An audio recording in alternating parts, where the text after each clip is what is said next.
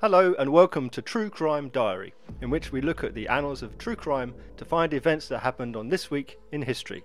I'm your host, Mark DeCano, and with me are my friends, Jed Lester All right. and Rue Turner. Hello. We want your reviews. If you're on Apple Podcasts, please leave a review and preferably five stars. And if not, you can also email a review to stuff at truecrimediary.co.uk. And in appreciation of every five star review, we will give you a shout out in a future episode. So, the date we're looking at this week is the 24th of October. And on this date in 1983, Dennis Nilsson went to trial on six counts of murder and two of attempted murder while Nilsson himself had confessed to at least 15 murders and 7 attempted murders, making him at the time one of Britain's most prolific serial killers. This is where the fun begins. Yeah, it's a bit it's a bit more serious. This um, I mean, they've all been serious, I suppose, but it's a uh, infamous true crime, so it's kind of technically we should perhaps have it on our Yes. roster. It's within our remit. And of course, this is a little bit more, in terms of when we talked about uh, death, they were quite rightly a long time ago. This is a bit more recent. And obviously, some people or families are, uh, are still alive. So we're going to treat it as best as we can with the respect that we can. And um, we'll see how we get on. Yeah. It's, it's definitely a, um, I would say, well, in UK terms, if you're talking about serial killing, he would be mentioned in the most infamous five, top five or something, I would say. Yeah. Yeah, if you if you held him in your top trump deck, you'd be on a winning hand. Yeah. Who else would be in it? Uh, Shipman. Shipman be the number one, I guess. uh, Sutcliffe. Yeah.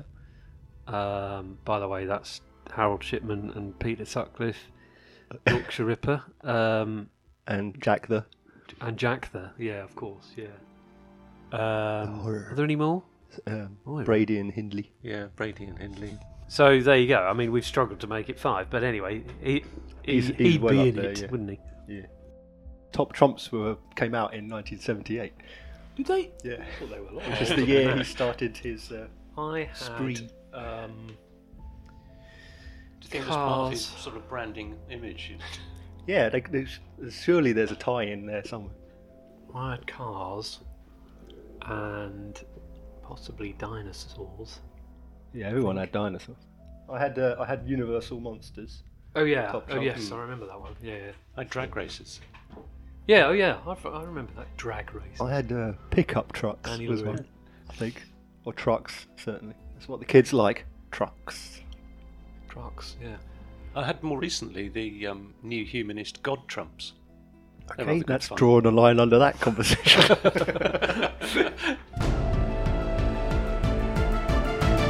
early life, Dennis Nilsson was a, a very uh, boisterous young man, right up until his uh, grandfather died, and then he became quite introverted. So he started out as a normal, happy kid. There was one episode in his life where he almost drowned, and this is only from his own recollection that he. Uh, started to at the beginning he started to resist obviously but then he came kind of became okay with it which is a bit weird but he survived yeah, when his grandfather died, who he was very close to, he became quite introverted, quite quiet, withdrawn.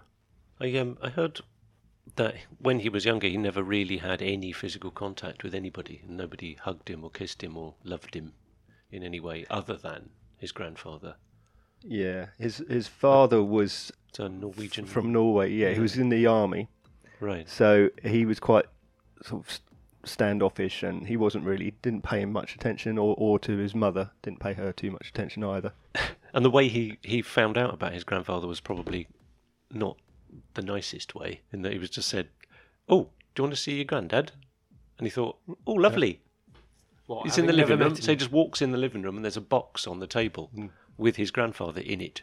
Oh right. What What do you mean? He died.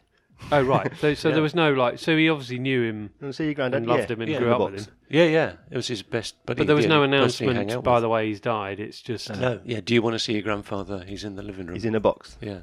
And he may not have seen a dead body before. Oh, we're not talking about ashes. No. Great. An open box in the living room. Good start. Nice. Thanks, Mum. Yeah, yeah. when he was young, he started in the army cadets, and then he ev- eventually he managed to join the army. In um, 1961, he joined the army catering corps at Aldershot Mm. for training, and he said that that was the happiest time of his life. While he was there, he He always bathed alone. He didn't shower with other guys because he started to confront his uh, urges at that point. So he always bathed Oh, you know, okay. separately in case it in case he, showed. yeah, in case he Okay, showed his right, yeah, yeah. excitement. Am I pleased to see you, or did I just put a canoe in my pocket? He spent three years in the catering corps, and then in '64 he passed his, his catering exams, and he joined the First Battalion Royal Fusiliers, and he was posted to Osnabrück in Germany, where he started to drink heavily as one of the lads. So it's probably worth pointing out that when he was in the catering corps, he became very skilled at butchery. Well, yeah, he was very, That very was his good at keen it, yeah. thing, you know. and he- Yeah, interesting. yeah. Yeah. Uh, so he started. He's, he's been cooking. He's getting good at butchery. He's starting to drink quite heavily. He's facing his starting to face his urges, and he's isolating himself a little as well. Okay. So he's starting to form a personality there. In 1967, he was deployed to Aden, which at the time was like a British protectorate, I guess, um, state of Aden, and it's sort of in the southern part of Saudi Arabia. Oh, Is it? Yeah. Um, Heard of that? he, uh, he became a cook at a prison there. He had his own room, but he used to, he started to, this is where he started to um, get his like fantasies and things about the, his his colleagues. Think about them in ways perhaps he felt he shouldn't. And there was an incident with a taxi driver while he was there as well, where the, he was uh, assaulted, and he basically fought back and kicked the crap out of him, essentially. Mm-hmm. Yeah. He Um, doesn't try. He never strike me as a powerful person physically. Hmm. He no, just, well, he I had mean, he'd had military training, so he had Oh, a okay. reasonable basic level of fitness. Well, you, you would get that even if you were immediately uh, joining the catering. You still got to do basic training. Do you? Yeah, yeah, yeah. Okay, right. So he. I mean, he just doesn't look. No, In it any looks kind way. of weedy, doesn't Yeah, it? yeah, yeah. E even in some of the tales of. Not tales, um, actual incidents of murders and overpowering people, I, I always add in the kind of really? So it's Some of the. uh, Because I've got the, my visualization of him. Exactly. I mean, he's not a heavily built fellow, and bear in mind that when he was arrested, when he came to the you know the image that we would have seen, that was he'd been out of the army for a decade. So The you talking about the well, just the classic kind of Mugshots. bed- bedraggled Yeah. with his glasses, and I mean that doesn't. and he was a uh, drinker as well, which Yeah. would have taken its toll. Yeah. And it doesn't take long to lose f- kind of fitness, really. Well, look at me. Um, so he redeployed to uh, Plymouth, where he joined the Argyll and Sutherland Highlanders, and then he went to Cyprus '69, and then on to Berlin. So he's well travelled, Mm. and he finally ended his military career in '72 after 11 years. He was a corporal, wasn't he, in the end? Yeah, corporal. So i- you know, it wasn't uh, inauspicious his his No. career in the army. So he came out. The, s- right. So he came out of the army. Came out the and, army, Sorry. returned What, home. How old? How old was he? Sorry. So he would have been about 27. Okay. Fine. He came out of the army, went home, and To Scotland. Yes. And then uh, that's the time when his brother outed him to his parents as a homosexual. Oh right. Okay. So, you know, there was a, a flare up within the family and the brother outed him to the parents. The parents, were, there was a big fight, and uh, Nielsen basically left and didn't really talk to the family again, Ever. pretty much, yeah. Okay. Yep. Uh, he left for London, and that's where he joined the police. It didn't really work out for him, no, because he found that his lifestyle, which was heavy drinking, and he started to visit like gay bars and things, Mm-hmm. didn't really fit in with his line of work. Yep. So, so it didn't work very well. So he resigned from the police. And I mean, he wasn't exactly a d- Bobby, was he? well, he was a beat copper, yeah, but he was. Oh, he was? Yeah, yeah, yeah. Really? Yeah. Wow. Okay. Yep. Um, but obviously not for long. I, I mean, talking a few months here. yep. Uh, he, he left there and he became a security guard for a while. And then in May of '74, he got a job with the civil service working in job centres, where he remained up until his arrest. The job centre would have given him plenty of good opportunities to find his victims. A lot of, you know, Yeah. lot of Most of them were transient, though, weren't they? true. Yeah. Even so, True. you're dead right. I mean, the Yeah. amount of people he.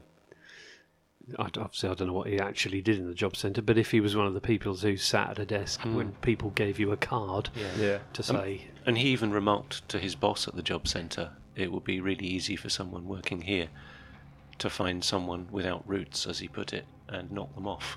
True. Knock them off. Give So away. it, was, it wasn't just clearly he was thinking about it, you know. True enough. 1975, he's living at Melrose Avenue in Cricklewood, which is North London. That's when he met David McGillahan. They moved in together, so he started having a relationship. It started quite well, but it became strained because uh, Dennis Nielsen, because he was the, the breadwinner, basically, he was the one working, and, and um, Gallahan wasn't working. He was like looking after the house. He was being the home take, ha- caretaker, the Yeah. homemaker. He was actually homeless, I think, till they started going out, wasn't it? Yeah. And he just took him in. Yeah, he literally brought him in like a stray dog. that He was basically Yeah. stayed at home, Yeah. but he kind of bullied him, you know. So yeah, it didn't. It started quite well, but it went downhill with all the bullying. I don't like bullies. I don't care where they're from. Um, so they was there together for about two years, and then and then Gallahan moved out, Does this mean we're not friends anymore? and then uh, Nilsson had a string of more failed relationships for about a year and a half, and then uh, he, and and over that time he became more introverted, drinking more, he self pitying. He t- he said that he felt that at that time he was unfit to live with.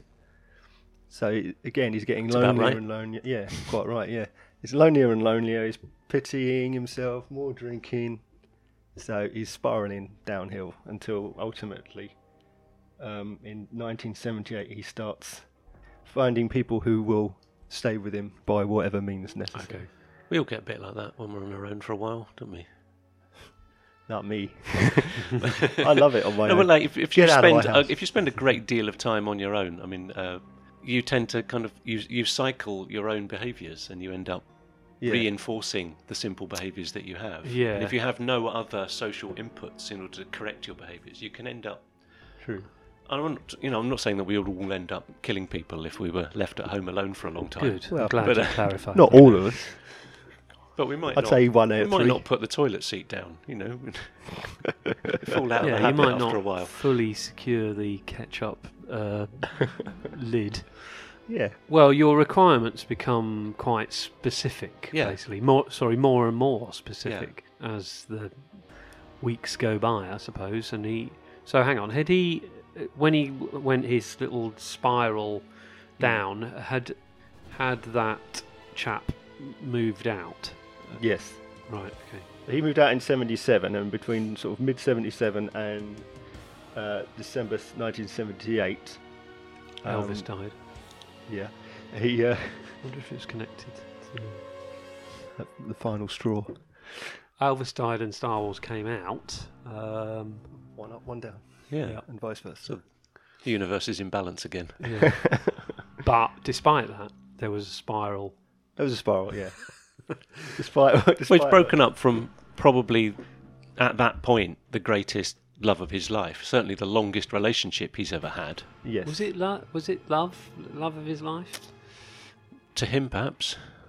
It was, Was it like having a pet? I mean, if he didn't, if he sort of, yeah, if he fell out with you, he'd probably stick you under the floorboards. But Well, it's it's one of those situations where he hasn't had anything else really. Yeah. So you you know when That you've is got his only something that's your relationship. only you know identifier. That This is sad. Very sad only. between 1978, December 1978, and January of 1983 um, is when Nilsson w- went on his uh, spree. We're talking seventy eight to eighty three. Yeah. I I, th- I think of that time period as being the the exact time period of being a new romantic. no, that's got nothing to do with it.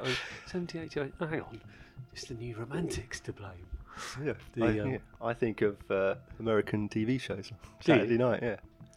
That's that's you know that's when Like I'd what? watch Chips and and. Uh, And we're talking time period. We're not Yeah, yeah. talking blame. No, of course. I blame the California Highway Patrol. 78 to 83 I, I immediately think of, when, forget about anything that would the subject matter i immediately think of just the span of new romanticism um, in fact that covers your your so-called best day of your life doesn't it Yeah, yeah, yeah. 1979 Like 79. Best Christmas ever. go on then tell tell the listeners the best day of your life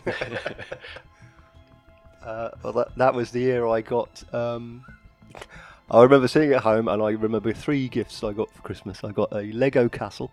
Oh yeah. I got uh, a portable record player, and I got um, the original vinyl of Jeff Wayne's musical version of The War of the Worlds. And I spent my Christmas day building a castle while listening to The War of the Worlds Mm. on my portable record player. And it was the best day of my life to this day. Fact. I suppose the only thing that would connect you, not connect you to the murders, but the um, Hang on. that is your uh, War of the Worlds thing is Dennis Nielsen's fan of Fanfare of the Common Man, which is Emerson, Lake and Yeah. Palmer. It's a bit disco-y, actually, I suppose, isn't it? Yeah. And so does Google War it, of the Worlds gets a listeners. bit disco-y. Yeah. Uh, uh, Well, yeah. Does I it- mean, yeah. It was still the seventies. oh, no, that's heart to heart. It's got. uh, Duh, duh, duh. That's it. That's isn't it? it. Yeah, yeah. Whereas Fanfare of the Common Man is Da, da, da. Oh yeah.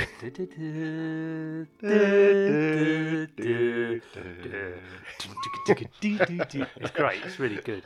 What do you? So early '80s. What do you think of in the early '80s? I spent most of the 80s in the pottery room at school. Locked in it. or- Uh, c- c- might as well have been, yeah. really? Yeah, potting and Most of the sculpting. '80s. Yeah. Rock and roll. I bet you watched the film Ghost and thought, oh, they're going about it all wrong. Don't sit behind her. What are you doing sitting behind her? It all That doesn't ended look like tears. Lionel Richie. No, no, that's a that's, that's, that's a different video. Hello. that's what it was, isn't it? Yeah, that's it. Yeah, with the same inflection. Yeah, yeah. Yeah, yeah, yeah. Excellent. Now he claimed to police when he was arrested that he killed 15 or 16 people. That's according to him. Then 10 years later, he said that wasn't true Hmm. because the police said that they believed he'd killed 12 people, and he said that yeah, it was probably 12 people because he made the other three up. Yeah, it was to fit with their narrative. But I thought, well, they, they, they haven't got a narrative at this point. Well, no, the narrative they have is the one that he gave them.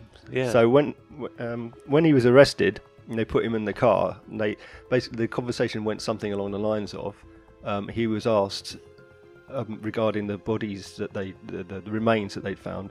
Is this one body or two? And he said fifteen or sixteen. That's where the fifteen or sixteen came from because he just said it in the car. Then later on, he said that he he stuck to that number because he wanted he wanted it to be like uh, he didn't want to start throwing out the, the narrative. So if he changed changed his story, then that would seem that he wasn't. The narrative of what that he was a accomplished serial killer. well, no, if he said it's fifteen today and then tomorrow he says, "Oh, actually, it's 12, then he's already changing his Yeah. story, isn't he? He doesn't want to be accused of being inconsistent. I don't know I mean, what Hmm. you can he- call him anything, but don't call him inconsistent. I don't know what he was trying to convey. It- it- Was he trying to say, "Ooh, look, look at me," kind of? No, I don't think so because I get the impression that it was everything was kind of matter of fact to him. So the Right. the, the, the point where he he was because, he was, Hmm. Because it was matter prompted of there fact, and then, yeah. and he gave a response. He then felt he had to stick to that answer, even though he knew that it wasn't accurate. So he basically filled in the gap. Had it become um, ugh, whatever, 15, 16, You know, kind of that kind of blase, Yeah. d- prob- probably, or or is it more meaning less calculating? Well, he, the thing is, he, bearing in mind, he only knew all these people for, for a few hours at a time. He didn't hardly remember any of their names, even. Uh, Some of them were never identified. so it would be more clouded. Yeah. So he's saying 15 or 16. He's pretty much guessing off the top of his head. So when later on he said, well, actually, it was probably 12, but he didn't want to change it because, again, he just doesn't want to be seen to be inconsistent. Oh, okay. It was Right, only, in right. fact, so he was arrested in 83. In 1992 is when he said that he'd made up the other three. took i mean obviously five years is obviously a quite a long time and for the sake of argument 12 m- murdered men are quite a lot Yeah. um what it- it- there was no i mean you know they didn't he was not caught up with basically um for a long No. time No. because of what the uh, um, homelessness um, percentage of I don't know homeless victims who therefore were perhaps not in the system, so to speak. Yeah, exactly. I mean, the the the pool that he drew from was largely uh, homosexual or transient or you know st- students who are visiting London. They've got no the, the, the Abode, ability no to fixed yeah abode. no fixed Yeah, yeah. abode. The ability to track them Yes. or th- or in, in fairness in the in the times the will to track them yeah. Mm. um, just wasn't wasn't there. Because I don't think it was a. Um, it doesn't appear that it was a planned, calculating. Right, I've done this, and now I'll do this. I'll do this to cover up that. I'll therefore, so that no one finds me doing this, I'll do that. It's just he just kind of. It appears from my low uh, knowledge of it all that he just kind of did it, and people he just was not bothered. Uh, people didn't bother him, and Hmm. because, as you say, it's it's. I suspect it was born out of the fact that his victims were not. Uh, well, they were homeless and. Um, I don't know how to describe it. Um, I suppose they were already missing at the point that he Yeah. killed them, so they can't be lost if you're already missing. yeah, you know. especially in the system. yeah. And there's not really a system. There's no centralized system. again, I've, su- I'm sure I've said this before. The in other on in other our, our episodes, it, it would never happen today. Um, the equivalent Mm, There's of a golden age for serial killing because the disconnectedness of like police forces. There was no central database really. Yeah. If a crime was committed in one town, it wouldn't be known about in another town. And I mean, it's really what helped B- Bundy as well, wasn't it? Is that there was no connection between forces. You could commit pla Yeah. crimes all over the place, and they would never get s- joined and together. they'd be treated as separate yeah, uh, incidents in separate regions. yeah. yeah. Yeah. Okay. Well, I mean, arguably, even today, how many missing persons are, Oh, Yeah. are just are simply missing and are not victims of somebody or something? I mean, I don't know. We don't know. It's a, it's a, it's dependent on how how much a person is integrated into the system. Hmm. You know, if you are trans, even if you get on a train and you go somewhere, if you don't make it to the destination, you are a missing person. But that doesn't mean that you weren't a victim of something. I mean, even today, um, the ONS says that there's 180,000 missing persons reported every year in the UK. Hmm. In the UK alone. Yeah, so I mean, that's A lot. Yeah. But is that because they want to be missing, or they've got Exactly, amnesia, yeah. it's the classic, or they had an accident, they're in hospital, they're in coma, or they someone's victim, or Yeah. they're under somebody's floorboards somewhere? yeah. Um, I don't know the answer to that, no, no. or most of them. And it was all, I'm sure you're coming on to this, but the, because it, was like, uh, oh, and he, and he was stashed under his floorboards for, d- it's like, what? What do you mean he was just stashed under his floorboards? It's, it's, it, do you know what I mean? It was like it, um, he kind of just went about, this Dennis Nielsen, just went about his business and carried on and, oh, and I'll just Yeah, very much. so. as opposed to this devious plan and well thought out. I don't think any of it was thought out. I think No, that's, that's the what I point. mean. Yeah, Yeah. he- yeah. No, At the he's- era, it at the time the era enabled him to carry on and yeah. do whatever. Again, I mean, pic- picture the scene broadly speaking. He goes to uh, he's o- he's off the map. He goes to gay bar or, or you know or a club or whatever. He meets someone. They go back to his for a drink. While he's there, he suddenly decides he's going to kill them. No one's looking for this person. No one knows where this person's There's gone. no phone to track. yeah, it's not no- tracking on GPS or anything. No. It- And then you know the guy can do what he likes now. He's got the body. He can put it under the floorboards. No, he's got no visitors. He lives in on his own. Yes. No one's going around. No one. The the friends or family of the person who's come back to the flat has absolutely no clue that that person obviously Yeah, is there. He's- now they ultimately they would be presumably reported as missing, but um, the at no point would he be connected to. Oh yeah, he went off with a bloke called Dennis Neal, you know, Yeah. and he lives at. yeah, exactly. Wouldn't happen. So it's a whatever rabbit's warren of never ending. You're never going to find them. Yeah. Exactly. This is why you should always tell people where you are and where you're going. Okay. Then. All right. Remember that, kids.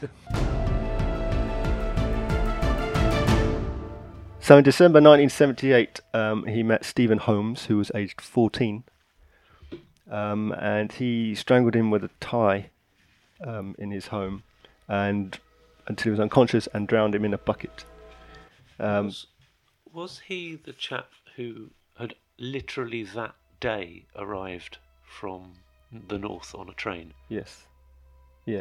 Yeah, so the very first day that he arrived in London, he was killed. We met him at Euston Yeah. Station, I think. Gosh. Yeah, 14 years old. He thought Nilsson thought he was a bit older. He thought he was like 17, which is doesn't make it great. But having killed him, he washed his body and stored him under the floorboards, which is the beginning of a pattern that he did. But we also uh, he disinterred him from under the floorboards multiple times in order to be with him.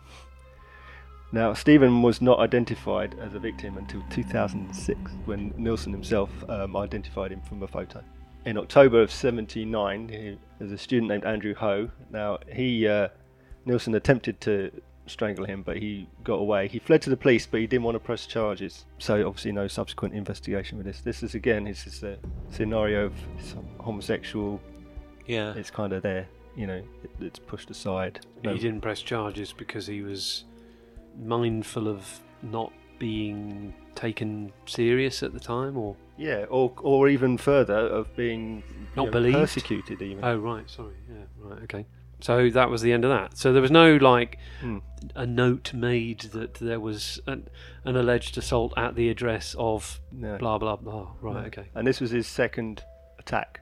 In December of 79, he meets student Kenneth Ockenden. Now, uh, he was around Nilsson's house listening to music, and Nilsson strangled him with the headphones that he was listening. December 1979. Yeah, quite right. um, s- and then, having killed Kenneth, he then sat with him and listened, carried on listening to the music. Diddle-ly, diddle-ly. Sorry, I'm Uh, trying to make light of this. he al- well, he also uh, he also um, sat with Kenneth and watched TV, the, the late Kenneth. Right. repeatedly over a period of time. He bought a Polaroid camera and took Polaroids of his body posed in various situations.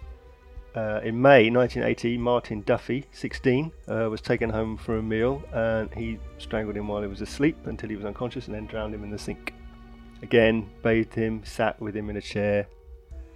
Between June and December of 80, there were five more victims, including David Sullivan, who was 26, and four who were not identified. And then in December of that year, Nielsen decided to uh, have a bonfire in the back garden at Melrose because um, obviously there's getting a lot of bodies building up in the house in various states of uh, either stored under the floorboards or having been dissected and put around the house. It's getting very, very crowded. They're starting to decompose. The smell would have been overpowering. Yeah. So he decides to have a bonfire. I don't Um, think he had ever any more than six at Melrose under hmm. the floor yeah. because I just didn't have the room for it. Exactly. He's put body parts and cadavers all over the place. So he has a bonfire. He wants to disguise the smell, so he puts a tire on the bonfire. The smell of burning rubber will Uh, cover the smell of That'd um, burning- probably work. I mean, would it be because it fits rotting corpses? It wouldn't be like barbecue smell, would it, or not? 'Cause, Yeah, you'd expect fresh human to smell anything, maybe like pork. Yeah, even, I, I but, don't know, but but it would but smell. decomposing flesh probably That's smells what I'm rather saying, it's different. probably- yeah. Well, Oh, it's so still it would have bur- been pretty horrible anyway, wouldn't it? Well, yeah, there would have been a combination, I assume, of either the, the rotting smell, the, the decomposition, and burning meat, ultimately. but the tire was probably quite. But from you his would have point of view, it's mostly- probably quite a good idea. Yeah, it would have mostly just smelled burning rubber, which would have been quite powerful. Also, people people used to burn tires basically, Yeah. didn't they? Well, yeah. God knows Yeah. why, but that used to be a kind of thing, didn't Yeah. it? I just burn Over the some- heath, you'd always find a Just burning. couple burn of some tyres tires. burning. It's like what on earth? Who burns tires? But anyway, it's yeah. I mean, he chose the right Even The Simpsons has a burning t- has had a burning tire fire pyre, since it began. burning tire pyre. Um, what? Sorry, what year are, are we at? This is December 1980. So we're First of his bonfires. yes, exactly. So we're years off anywhere being caught or anything like that. Yeah. Meaning, if, you know, no one r- raised any Yeah, suspicion. yeah. So we're down. th- We're now uh, nine attacks in, Yeah. in in a year. So between January and April of '81 is three more uh, victims who are not identified. Then September the 17th in 81, there's uh, Malcolm Barlow. Now, Malcolm, he was outside Dennis Nilsson's house. Um, and he was uh, weak because he was taking epilepsy meds that um, was- it was, it was, they were powerful meds and he was feeling quite weak. And Nilsson saw him outside the house and met him. He just happened to be standing. He was there or literally just sitting out- there or something, yeah, he was re- resting outside his house.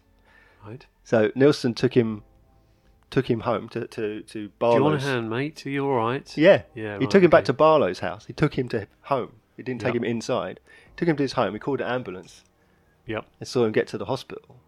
Forging a mild relation, hel- kindly relationship. Yeah. Whoever you are, I've always depended on the kindness of strangers. And then the next day, Malcolm Barlow went back to Nilsson's house to say thank you, Thanks very much. Yeah, yeah. and he killed him. Right. Okay. And it, this was it. Dennis Nielsen. What it was a house, was it? It It was a wasn't. house. Yeah. Yeah. It was like a And it was, uh, I think it was only him that had access to the garden as well, wasn't it? It was sort Yes. of a, quite a large garden area. Yeah. So he had garden to use for burning, and he had uh, floorboards to- for storing. meaning there was no. It wasn't a flat in the sense of you know obvious suspicion of. What's going? What's that smell? But Yeah.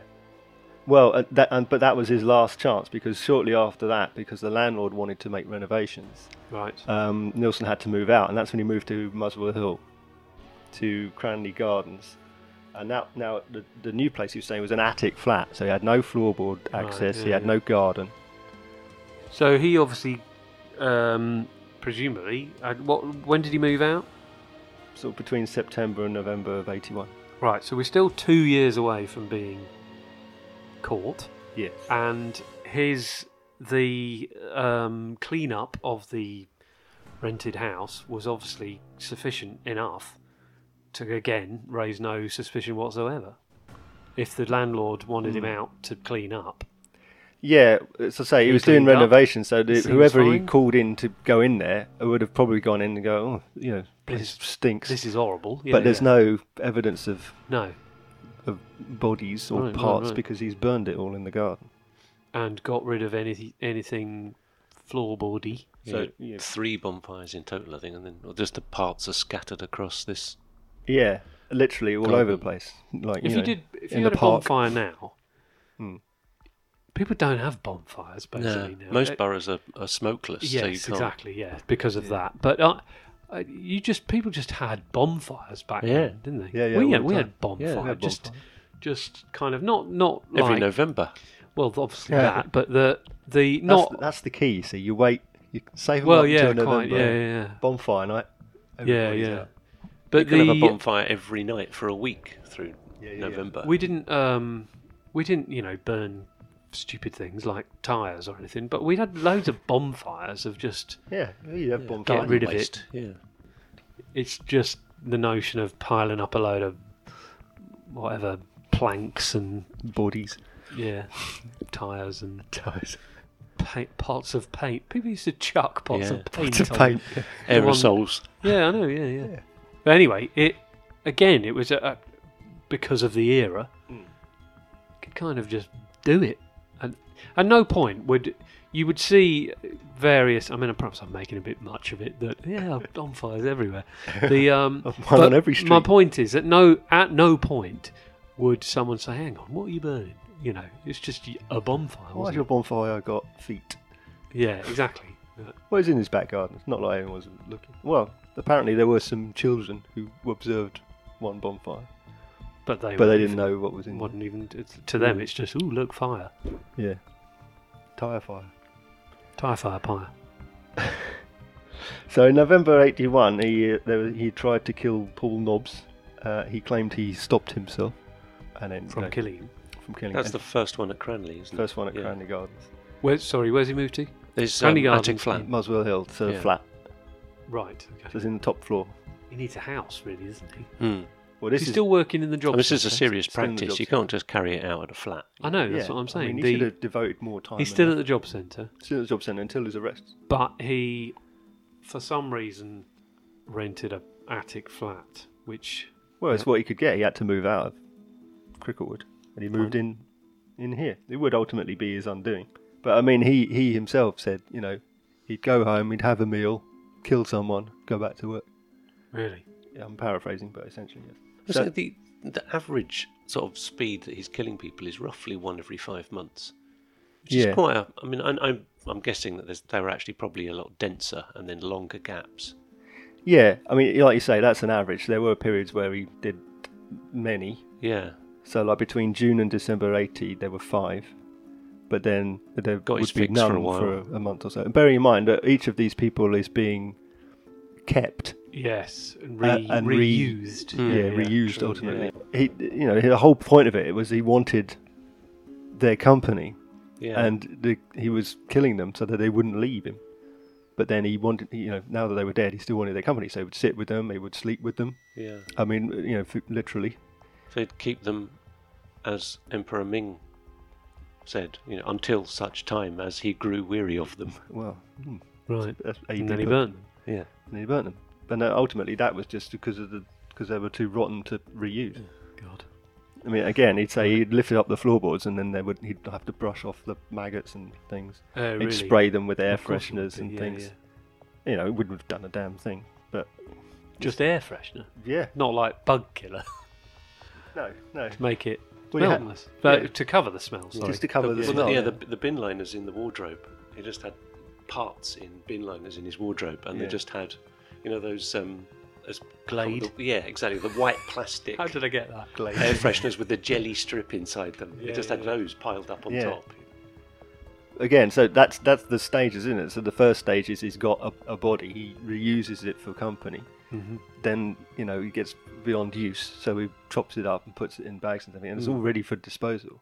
He tried to boil parts away, you know, to to help Oh, you boil could off boil the- it down. Yeah, to render it, you the know, bones. exactly. left. Right, Yeah, you, mean, you it's- pull out all the wet organs because they're the bits that rot, yeah, and what's left becomes just dry meat. yeah, and bones. I think I think he, was. Um, I remember seeing him interviewed with um, one of the police, and uh, the policeman was saying, "Oh, doesn't it?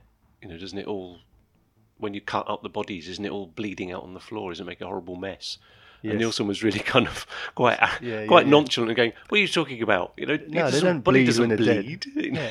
Ex- it- yeah, it go- becomes um, is it like gelatinous. yeah, Yeah, like the blood yeah. just becomes part of the congeals, meat, yeah. so it doesn't. Yeah. You know, So, uh, well, here I am, doing science.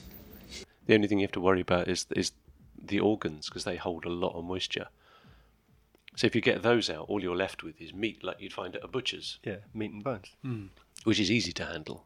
Yeah, we've all done that. Yeah. So, uh, in March 1982, he meets John Howlett. and John Howlett fought back. Right. So he uh, he himself tried to strangle Nilsson in turn. So he was he found Nilsson trying attacked him, tried to strangle him as he as he did. He tried to strangle him back. It took three attempts by Nilsson uh, before he mo- finally managed to get him unconscious enough to drown him in the bath. Oh, sorry. So he fought back, but didn't. But he didn't win. Right. uh, Sorry. Right. Okay. I mean, it's not really classed as fighting back, really, is it? Well, it, most of the time they were already uh, uh, they were asleep, or you know, Right, he- okay. so in this, yeah, in this one instance, he reacted and reacted violently to no avail because um, Nilsson still got him. He was like in and out of consciousness, but he kept breathing, um, and then he'd wake up, and then Nilsson would try again. Right. So But this this account of- must have obviously been told by Nielsen. Yes, most obviously most of this has come from him. Yeah, but again, it's it's part of his whole matter of factness and just reciting. Well, this is what happened. This is how it was. This is quite dispassionate. There's no flowery language or anything. It's just this happened, that happened. He did this, I did that. I don't know if I'd remember. Well, considering he didn't remember their names, Yeah. I mean, this. But the point is that the, this act is what he remembers. This is the bit that was important to him. Oh, right. Yeah. Of course. Yeah. So he remembers all the details of that, but he doesn't remember who they were. That they're not important. Their identity is not yes. important. Their Yeah. physical form was, Yeah. but not this thing about so, uh, serial killers keeping trophies. He he got rid of all their personal effects s- straight away to remove their identity 'Cause it's not about the them, trophy yeah, he yeah. kept was the body. That was what he wanted to keep until he couldn't keep it any longer because it was too rotten. He did say at one point he regretted not keeping trophies. That he Yes. wanted, you know, he wanted something to remember them by, but that was uh, you know, long after he was caught. Yeah, I don't know how true that really is, because you'd think after th- a few you'd work out that you do want something. You're not yeah. gonna- it's not something you're going to think of. I mean, maybe just because he's not going to be killing any more people, he wishes he had something. You know, But it's more again, of I a- suppose in the moment he, he doesn't decide to kill anybody until th- he was in that moment. They were in the room. That you know Mm. he was getting people to come around for company. He wanted Yeah. to drink with them, to watch TV with them, you know, listen to music with them. yeah, It was only then and there when he said, "Okay, I'm going to kill this person now," and then he would finally do that. And then he had the body, and then he would sleep with the body or pose the body or what have you. And then he would keep the body. At no point in that progression is there, "I need to take a remembrance." So he got rid of all of their stuff because he wanted to remove their identity, but he still had them, and he only had then he had to get rid of them because they were decomposing, and then there's no trophy left to keep. So Start again. so you start over. Now, John Howlett, uh, in, in a particularly gruesome detail, bearing in mind now you're in the upper floor attic flat, he, as you said, Rue, had to have his organs removed. They were flushed down the toilet, Oh, really? and the bones were left out with the bin bags, Ju- And what? Just taken away? taken away with the rubbish. Yeah. Because, I mean, if they were in a bag, I suppose you wouldn't know. But if you, I mean, you're not going to be like, you're going to think, I don't know, chicken or Hmm. beef or something. Yeah, and that comes up as well in a bit. Oh, okay. So in September of 82, Graham Allen, he's 27, he was uh, strangled while eating an omelette that had been prepared for him by Nielsen. Uh, he too was chopped up and flushed down the toilet. And it's his remains that would start to unravel the whole story, um, which I'll come back to in a second. So in January 83, Stephen Sinclair, 20, he's the final victim. He was strangled and dissected. He was kept, the parts of his body were kept in the tea chest and under the bath. Go on, what were we talking about? The dog. You want So why do, why are we talking about the dog? I mean, he had a dog. dog, See, of course. I, arguably, you a nice pet kind of changes. Some people may think that it changes the way you look at the person. Oh, he had a nice. Oh, and it's got a really nice name, which it has. Mm. Bleep. Meaning, uh. do you know what I mean? It's a kind of. Um, It's a way of looking at it. it, ch- it's to some people, oh, he probably wasn't, probably wasn't that bad. He had a nice, but Yeah. but he, uh, he was a, a kindly killer. yeah, the um, but the dog uh, helped save a victim. Dog saved a life. Isn't isn't Oh, it good saying that he had a he had a pet, so he might be all right? A bit like saying, "Ah, but Bates loved his mum." yeah, basically, Yeah, he loved, he loved his mum, he did. So much Really so, loved his he mum. became her. he's an animal lover, but he's a Human serial killer. Later. Yeah. I mean, he must have been a bastard because he didn't have a cat. Yeah. Yeah, Says all the cat owners around the I table. wonder why he was called Bleep. It's quite a good name. Because he swore at him. Yeah. Or Ri- Did he? I don't a know, I lot. just made that up. I Or was, the dog? yeah, the dog swore a lot, yeah. And wh- and why has nobody noticed the rather strange similarity between Bleep and Mr. Pickles? Yeah. What actually? Yeah, Vision. I'm- They yeah, look the same, physically yeah. they look identical. Yeah. Right, I don't know that. And I've, I I've, don't know what I have Bleep this looks like. strange theory that Bleep was actually responsible for all of the killings. Oh yeah, of course. Yeah, they, they know, but they don't know. For those of you who don't know, Mr. Pickles is a animation of a dog that looks like Bleep. And if you're not aware of it, go and check it Go out. check it out. It's bloody Really, amazing. really good slash disturbing. Well, I mean, after the bleep the dog was put down, there were no more killings. No, it suddenly stopped. What um he he or she literally saved a someone though, didn't? Yes, uh, Carl it- Stotter. Stotter. Carl Stotter. So Stotter was um, when he testified in court. Um, he said that he fell asleep in a sleeping bag, and he woke up uh, to find that Nielsen was strangling him.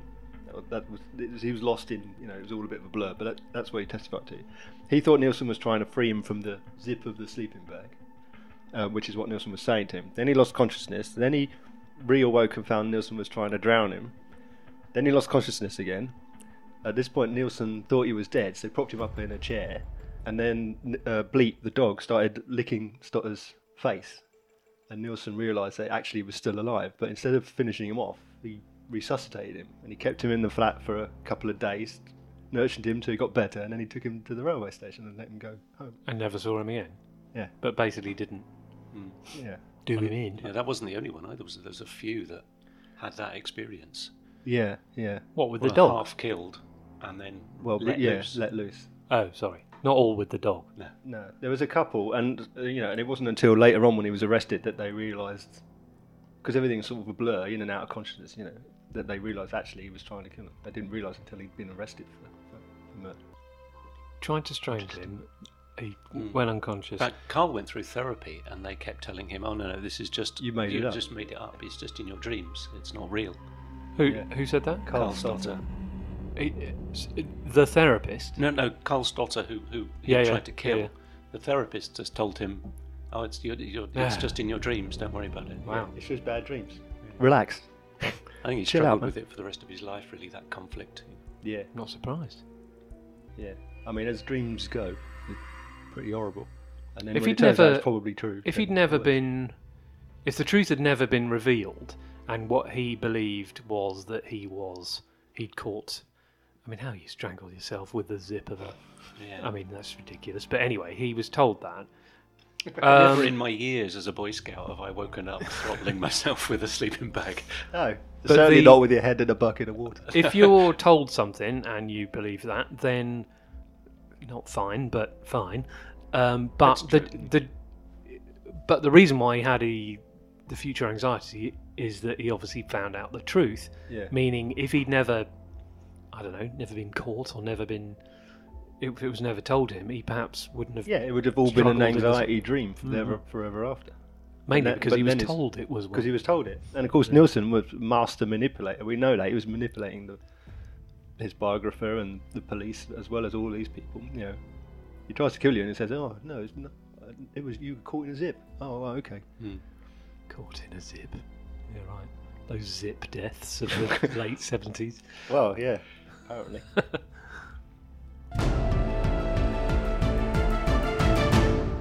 now, on the 8th of February 83, Dino Rod is called out because the drains are blocked.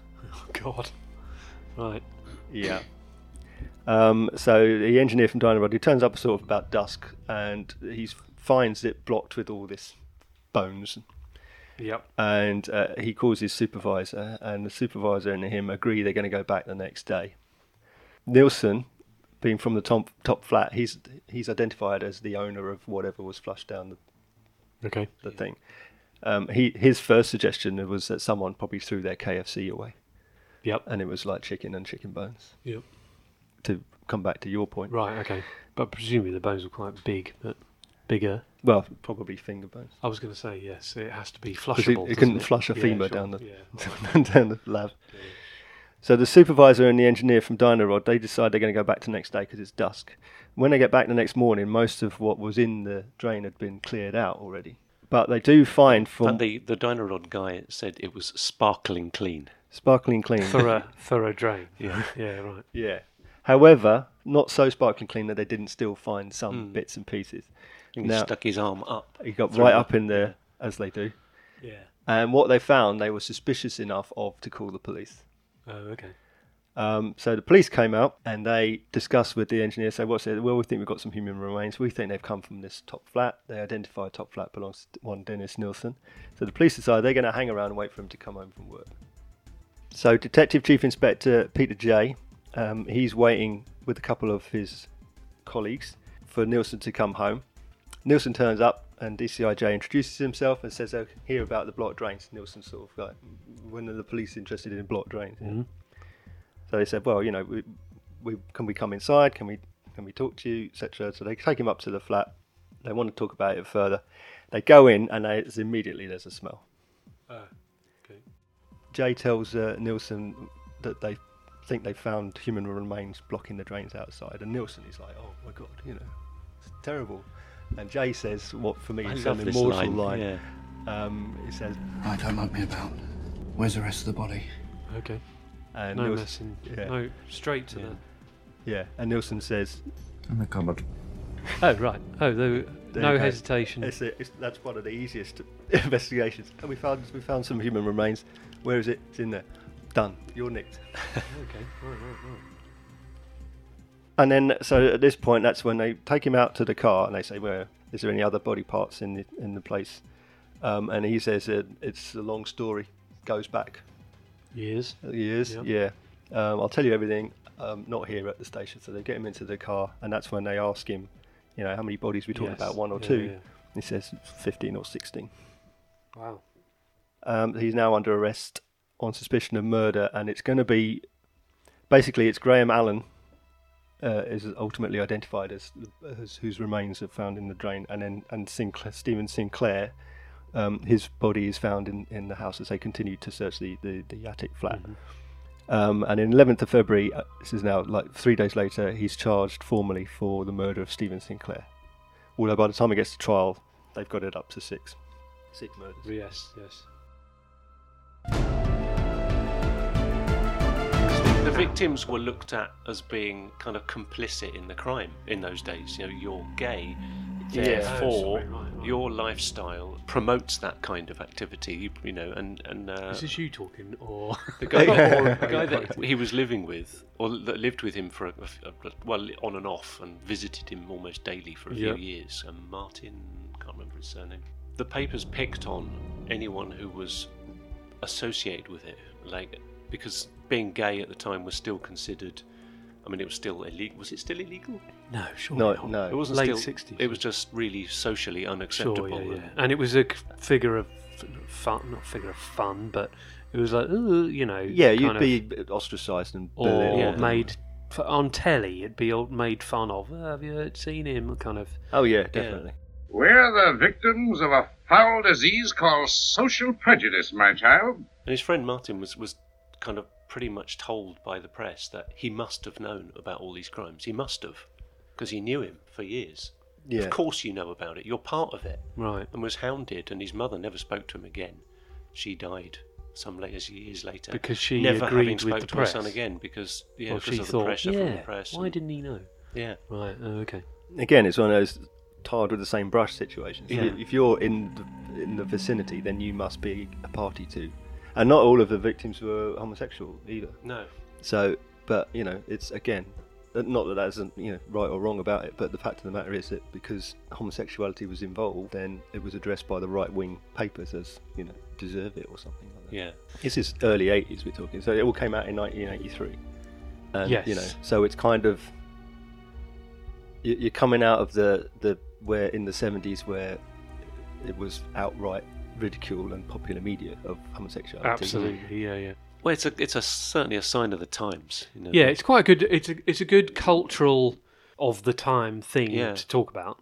And shamefully, I mean, those same red tops and newspapers are still kind, really having the same behaviour now that they did back then. But back then, they did it much more openly. Yeah. Now it's Uh. done with slightly more subtle language, but they're still hateful towards foreigners, people who aren't, Yeah. you know, gender normative, you know, or socio normative.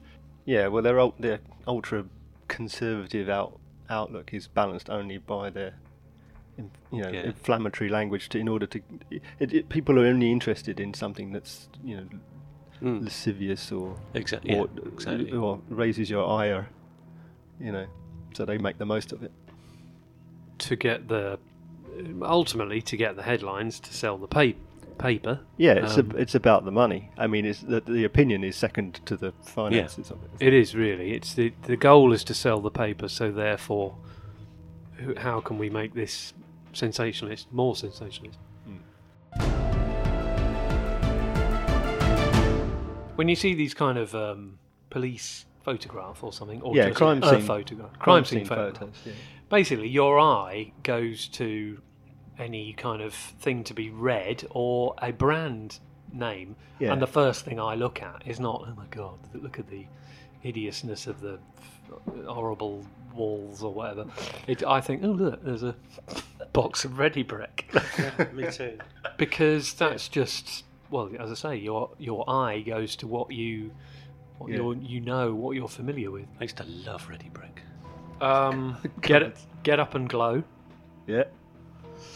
Uh, and then the slightly more chilling um, central heating for kids. Oh, yeah. I had ready brick. Oh, we didn't have that. We had porridge. Ready brick It's was essentially too, the same. Basically the same. but With it's lots of sugar. too- Yeah, yeah, exactly, yeah. it's too manufactured w- um, in the sense of yes, Yeah. all the stuff. Quaker oats. Oh, Yeah, I, we but had- then I'd add loads of sugar to it, so it's basically ready brick.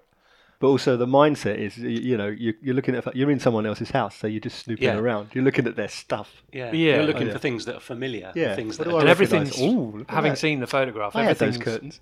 Everything's very dull. Yeah, yeah. and, uh, coloured, apart from this bing little box of uh, cereal.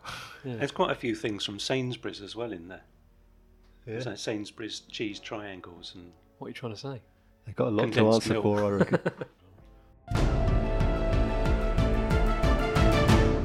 Sorry, right. So we're so we're at are we at trial now?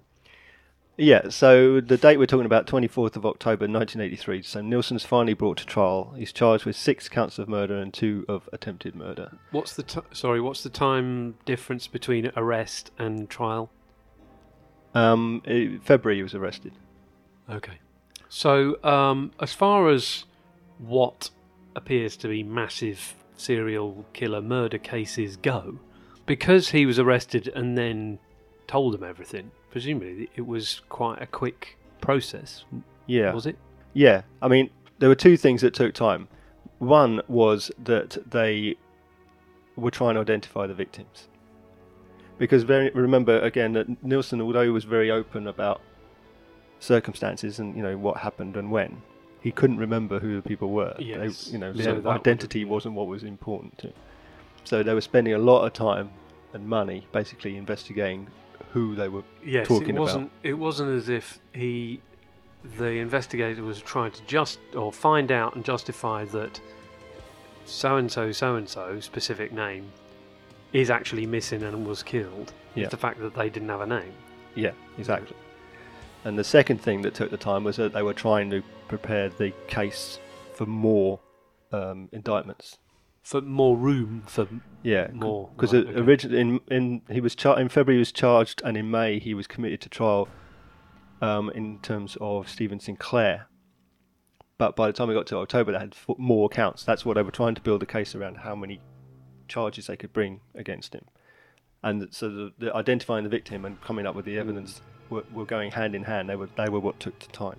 Those two reasons. and and it was cla- He was. It was classed to the fact that he had pleaded guilty to everything. Had he? Well, he he wanted to plead guilty. He said he was going to plead guilty, um, but on the advice of his counsel, his second counsel, his first counsel he'd fired three times. His second counsel, who was one uh, Ralph Heames, he pleaded finally not guilty because of um, diminished responsibility. So the argument at trial was basically: should it be murder or manslaughter? Was he capable of making the decision to kill? I mean, in, in layman's terms, defence is saying uh, he didn't know he was committing a crime, and the Crown, the prosecution, was saying this doesn't mean you're any less responsible. You s- you still did it. Uh, exactly. So yeah, the yeah. argument is that if you say, "Oh, it's murder," because you you it, the, the intention behind murder is not that you believed you were committing a crime. The intention is you wanted to kill. Yeah. His intention was to kill, whether he thought that was the right thing to do or not. So that was the argument, and that's why he was found guilty. I mean, obviously And quite quite, right, rightly, yeah. but yeah. Quite right too. Um, and obviously, in, with all the, the body parts in evidence and the testimony of um, Of him. of hims his own testimony, but also Nobbs and Stotter, you know, who had survived. Yeah. Um, Did that Andrew Ho come back round, or was no? Because he was one who decided to not. He was a foreign press student, so he's probably charges. back home. Oh, okay, right. Yeah. Um, but again, most of the back and forth was like psychiatrists and things attesting to is whether this should be murder or manslaughter. Basically, the whole trial was pretty much about that. But yeah, he was found guilty, And again, it's all part of this calm, matter-of-fact approach he had to everything. That did that didn't stand him, and he stared in the dock either. Um, one of the things he said in one of his statements, um, which was read out in court, was Nilsson had said, um, "I have no tears for my victims. I have no tears for myself or those bereaved by my actions." So literally, he didn't care about any anything. Oh, okay. Um, which obviously they read out in court because it was quite damning. Yeah, of course, dude. Yeah. So he's convicted, um, sentenced to life imprisonment, and recommended that he serve a minimum of 25 years. In 1994, the Home Secretary, who was Michael Howard at the time, changed it to a whole life order, which basically means he would never be released from prison. Okay. Um, which apparently, according to reports, Dennis Nielsen was perfectly happy to accept. He never appealed any of his conviction or He's probably safer inside, isn't he? probably. So he was uh, a category A prisoner, so he basically he had access to music and books and things like that. I didn't know that he wrote lots of poetry towards the end. Yeah, he um, he did poetry. He did um, Because he wrote quite profusely, didn't he? he yeah he painted. He composed on keyboards. I killed my first bloke in 1973. Fucking hell. I always like to think that he had a Casio VL tone. of course. Yeah, well, well this, we're talking about British prison system, so yeah, all the way up to 2018 probably was. And he could have played Da Da Da on it. Nielsen was taken from prison in Full Sutton to York Hospital with stomach pains. He had a, an aortic aneurysm, which was repaired, but he s- subsequently had a blood clot. Um, and he died a couple of days later, apparently in agony, writhing in his own filth. And it couldn't happen to a nicer bloke. What year was this? 2018. W- Was it really? Yeah. I didn't know it was that recent. No, I didn't realise Two it was so recent. Wow. Age of 72. Wow. I don't remember that. No. The those being headlines. I mean, I'm sure they were, but perhaps not headlines. Perhaps they were. Yeah, well, I imagine Age. I haven't looked, but I would say someone like the, S- the Sun or one of the Red Tops would have had, uh, you know, it pro- probably a headline, probably the headline say "Notorious Serial Killer Dies in Prison" or something like that. But then, No. you know, it would have been a, a, the news for the day, and then moved on to Yeah, something yeah. else. So there's been obviously there's been a lot of like documentaries about him as a notorious serial killer. There's been one uh, noticeable film in um, 1989, a movie Cold Light of Day. Hmm. It's uh, won an award at the Venice Film Festival. And that was a B- English British production, was it? Or Yes, yeah. Who was who was in it?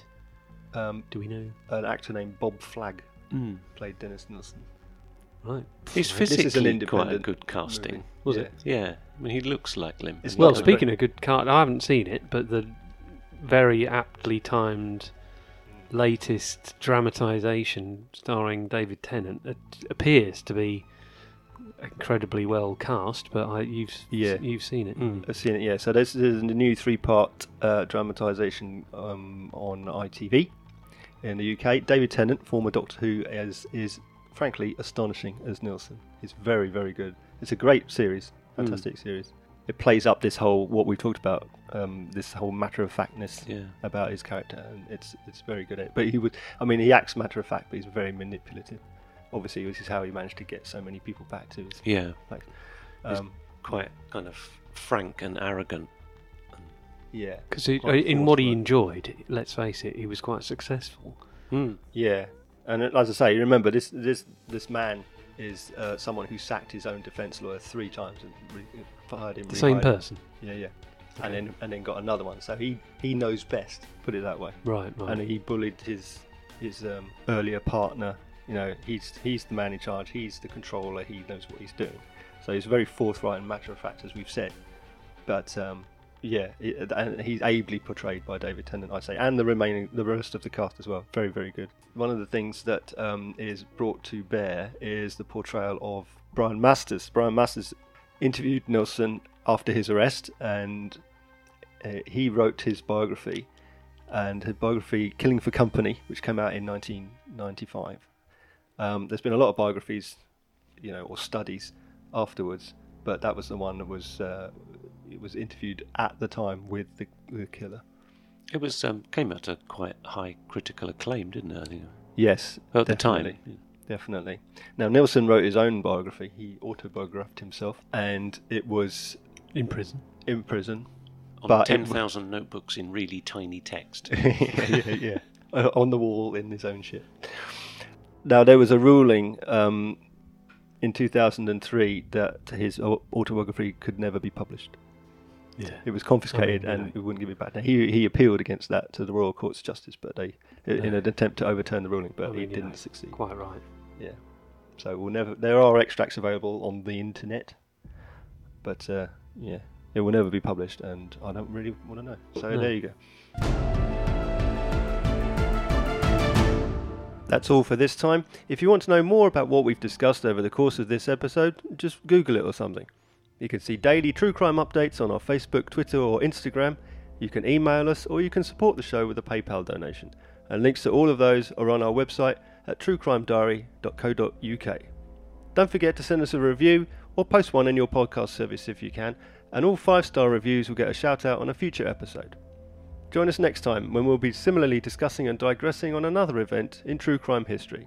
Until then, my thanks to Jed and Rue. My name's Mark, and we'll see you on the next date in our True Crime Diary.